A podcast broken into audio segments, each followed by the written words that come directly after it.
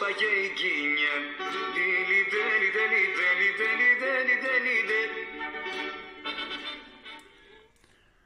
Δεν έβρισκα πιο ταιριαστό τραγούδι από αυτό το πολύ παλιό του 1975 του Φίλιππα Νικολάου ε, για να περιγράψει μουσικά τι μάθαμε την ε, προηγούμενη εβδομάδα ε, και από το μάτς της ομάδας μας με την ε, Φενέρ στο κλειστό του Άκα και από το μάτς της Εθνικής στο Μπατούμι κόντρα στην Γεωργία ότι κάποιες στιγμές ό,τι και αν κάνεις ή και ό,τι δεν κάνεις ε, άμα έχεις τύχει διάβαινε.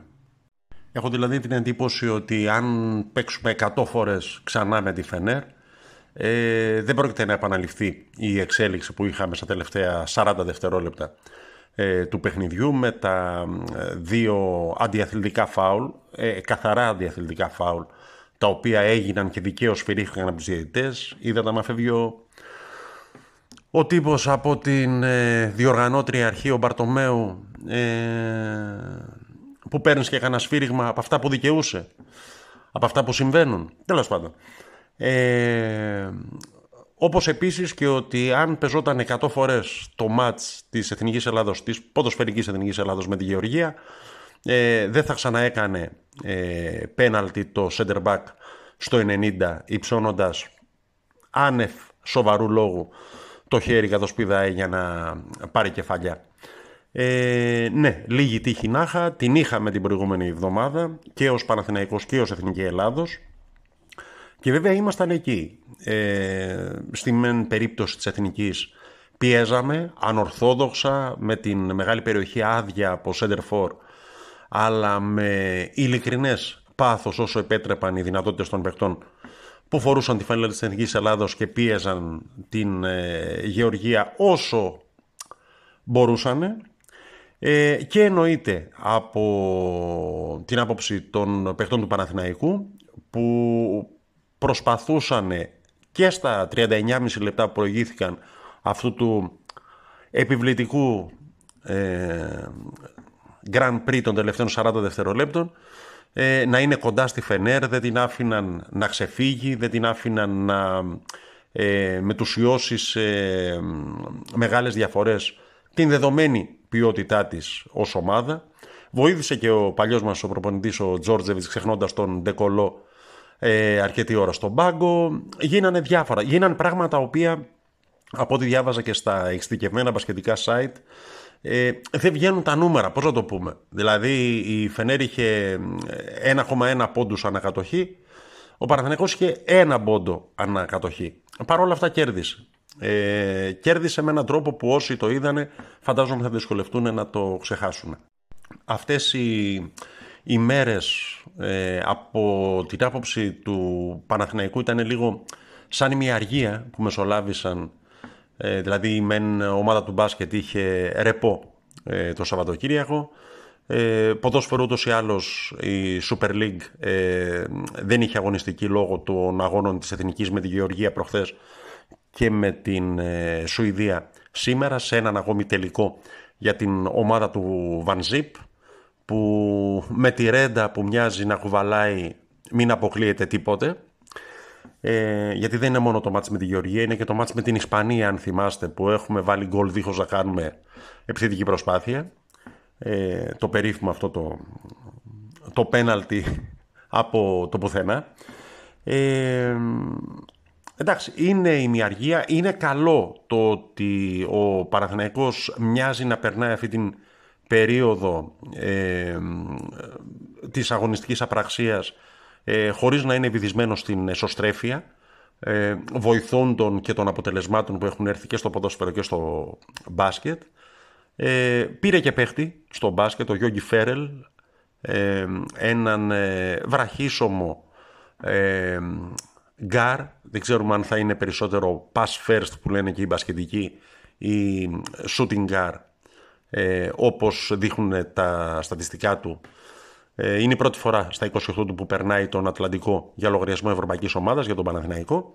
Ε, έρχεται μεθαύριο Πέμπτη ενώ ο Παναθηναϊκός θα είναι στην Ισπανία. Ελπίζω κάποια στιγμή οι δρόμοι μας να συναντηθούμε με τον Γιώργη. Ε, εντάξει, να μην παρασταίνω τον ε, ειδικό και εγώ ε, ξέρω αυτά που ξέρει οποιοδήποτε έχει διαβάσει λίγα πράγματα για αυτόν, ε, ότι είναι ένα 83, ότι οι καλές χρονιές του ε, πάνε μερικά χρόνια πίσω, οι πολύ καλές χρονιές του τέλος πάντων στο NBA.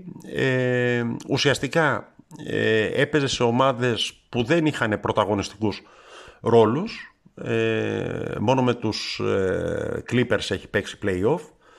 Ε, είναι γρήγορος, είναι δυνατός, ε, σκοράρει ε, και είναι ένα θέμα κατά πόσο θα μπορέσει να τυθασεύσει το ένστιτο του σκόραρ ε, και να το θέσει στην υπηρεσία μιας ομάδας που το βασικό της πρόβλημα αυτή τη στιγμή από όσα έχουμε δει στα μάτια που ως τώρα έχουμε δει ε, είναι στην οργάνωση του παιχνιδιού. Ε, ένα θετικό στοιχείο ε, που υπάρχει και στο ποδοσφαιρικό και στο μπασκετικό Παναθηναϊκό φέτος, είναι κατά τη γνώμη μου ευτυχή συγκυρία, είναι ότι οι προπονητές, δηλαδή και ο Γιωβάνοβιτς και ο Πρίφτης, ε, δεν κάνουν τυπικές δηλώσεις. Δηλαδή μετά από κάθε μάτς, είτε έχει πάει καλά το παιχνίδι είτε όχι, προσπαθούν να εξηγήσουν ε, ποδοσφαιρικά ή μπασκετικά, αντίστοιχα, ε, τι είδαμε. Ε, δεν στέκονται στο αποτέλεσμα, Δηλαδή, εμένα μου είχαν εντύπωση ο Πρίφτης μετά από την νίκη της Φενέρ ε, που ενθουσίασε με τον τρόπο που ήρθε όλους όσους παρακολούθησαν το παιχνίδι. Ε, αν δεν κάνω λάθος, το πρώτο πράγμα που βγήκε και είπε είναι ότι ο Παναθηναϊκός δεν μπορεί σε κάθε μάτσα να βάζει 90 πόντους. Ε, άρα θα πρέπει να βελτιώσει ε, την άμυνά του. Ε, και μέσα από αυτήν να διεκδικήσει τις όποιες πιθανότητες επιτυχίας του. Αντίστοιχα και ο Γιωβάνοβιτς δεν κρύφτηκε μετά από το αποτέλεσμα στο Καραϊσκάκι. Είπε ότι στο δεύτερο ημίχρονο δεν διαχειρίστηκε σωστά το παιχνίδι. Ο Παναθηναϊκός δεν μπόρεσε να γίνει επικίνδυνος από τη μέση και μπροστά. Ναι, μεν υπήρχε μια φιλότιμη προσπάθεια ε, πίσω στην, ε, στην άμυνα, στην ανασταλτική λειτουργία της ομάδας, αλλά ε, οι πάσες που θα έπρεπε να είναι πιο έξυπνες, πιο ποιοτικές, πιο καλές, ε, δεν ήταν εκείνες που έπρεπε ώστε να διεκδικήσει το κάτι παραπάνω.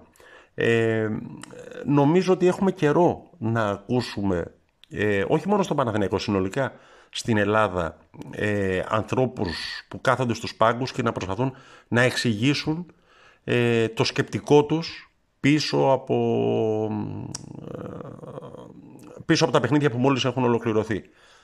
δεν είναι τυπικά λόγια. Ναι, εντάξει, κάναμε ένα καλό παιχνίδι. Ουσιαστικά, ε, άμα προσέξετε τους περισσότερους προπονητές, μιλούν απολογιστικά.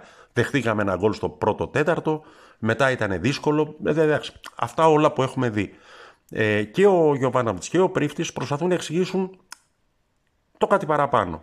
Εντάξει, όχι στο επίπεδο ξέρω εγώ, που το κάνει ο Γιούργεν Κλόπ, ο οποίος μόνο μπλοκάκι και θεωρία στον πίνακα δεν κάνει, αλλά και πάλι είναι κάτι το οποίο δεν μπορείς παρά ε, να χαιρετήσεις που λένε.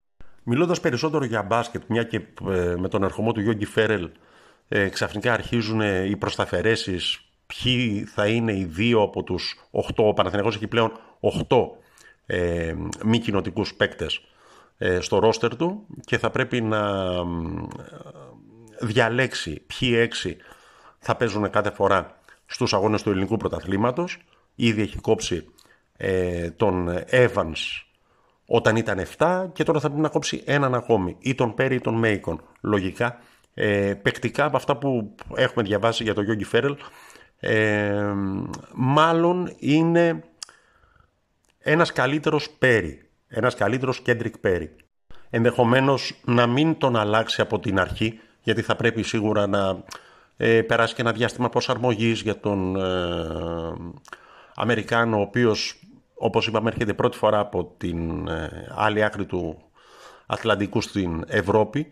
Ε, ενδεχομένως δεν είναι κάτι το οποίο θα πρέπει να αποφασιστεί αύριο κιόλας, αλλά έχω την αίσθηση ότι ε, ή ο Πέρι το πιθανότερο ή ο Μέικον ε, θα παίζουν πλέον μόνο στην Ευρώπη ε, και τη θέση ενός εκ των δύο θα πάρει ο Γιώργη. Ε, εντάξει, είναι επιλογή του Πρίφτη ποιον από τους δύο θα κρατήσει για τα ευρωπαϊκά μάτς και ποιον θα χρησιμοποιεί και στην Ελλάδα. Την αμαρτία μου να την πω, ε, βλέποντας τις πρώτες αγωνιστικές του, του ελληνικού πρωταθλήματος της ε, ε, Basket League, ε, θα έλεγα ότι ενδεχομένως και να δικαιούνταν μία θέση ε, στο ρόστερ της ομάδας, όχι στην αρχική πεντάδα, αλλά ως συμπληρωματική λύση. Είτε ο Κώστας Παπαδάκης, ο οποίος παίζει στον Ηρακλή, είτε ο Δίπλαρος, ο οποίος παίζει στον Απόλλωνα Πάτρας. Προχθές με τον Κολοσσό, αν δεν κάνω όλα, έβγαλε 5 ή 6 assist ο Δίπλαρος, οι οποίοι είναι παίχτες με διαφορετικά ε, χαρακτηριστικά, είναι κοντά στο 1,90 και οι δύο, ε, όχι και οι δύο μαζί, ο καθένας μόνος του.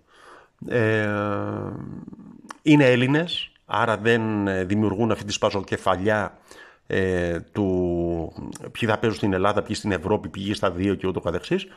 Ε, και έχω την εντύπωση ότι θα προσέφεραν περισσότερα ε, από την άποψη της ε, ποικιλίας ε, στην ε, γραμμή των κοντών της ε, ομάδας.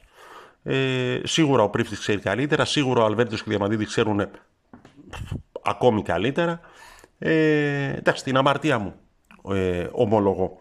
Ε, από εκεί πέρα, ένα πολύ ελπιδοφόρο ε, σημάδι ε, ήταν η παρουσία, όχι για πολύ, για τέσσερα λεπτά νομίζω, του Λευτέρη Ματζούκα ε, στο μάτς με τη Φενέρ, σε ένα μάτς που δεν ήταν ε, garbage time που λένε στην Αμερική, δηλαδή ε, να πάρει συμμετοχή όταν το παιχνίδι έχει κρυθεί είτε για καλό είτε για κακό.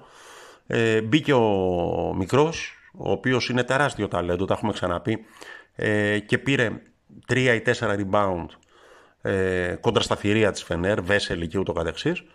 Ε, και νομίζω ότι μέσα από τέτοια παιχνίδια ε, μόνο καλύτερος μπορεί να γίνει. Γενικώς το διάστημα που ακολουθεί είναι ένα διάστημα αποδείξεων. Ε, για τη μένα ομάδα του μπάσκετ είναι η επωνομαζόμενη διαβολοβδομάδα με δύο μάτς στην Ισπανία, Μπασκόνια ε, απόψε και Ρεάλ την ε, Παρασκευή. Μια πληγωμένη Ρεάλ, μια και ιτήθηκε στο ΣΕΦ ε, προχθές από τον Ολυμπιακό. Ε, στο ποδόσφαιρο είναι το πρώτο ε, μιας τριάδας που στα χαρτιά, αγώνων που στα χαρτιά ε, είναι πιο βατή από την ε, προηγούμενη. Δηλαδή παίζουμε με Ιωνικό στυλοφόρο, με Αστέρα και Όφη ε, πριν από το μάτς με τον ε, ΠΑΟΚ. εντάξει, είναι μια εβδομάδα αποδείξεων. Και φυσικά να μην ξεχνάμε, γιατί την ομάδα που δεν μπορούμε να αλλάξουμε είναι την Εθνική Ελλάδος. και αυτή παίζει το δικό της τελικό απόψε το βράδυ κόντρα στην Σουηδία. Τώρα τι να πω. Ε, το αυτονόητο ότι ευχόμαστε το καλύτερο και για τις τρεις ομάδες. Και για τον ποδοσφαιρικό Παναθηναϊκό και για τον πασχετικό Παναθηναϊκό και φυσικά για την ε, Εθνική Ελλάδος. Σε κάθε περίπτωση ισχύει ότι η γκρίνια φέρνει γκίνια. Ε, ο Τάκης Τριτσόνης είμαι, παναθηναϊκός24.gr. Δεν ξέρω αν ε, σε αυτό το podcast είχα περισσότερες ερωτήσεις από απαντήσεις. Ε, δεν είναι κακό καμιά φορά να παραδέχεσαι ότι δεν ξέρεις, ότι επιφυλάσσει και ότι περιμένεις να δεις τι θα γίνει. Σημασία μεγαλύτερη έχει να κάνει στις σωστές ερωτήσεις. Για αυτούς που έχουν όμως όλες τις απαντήσεις είναι αφιερωμένο το τελευταίο τραγούδι του podcast αυτού ε, και τα ξαναλέμε.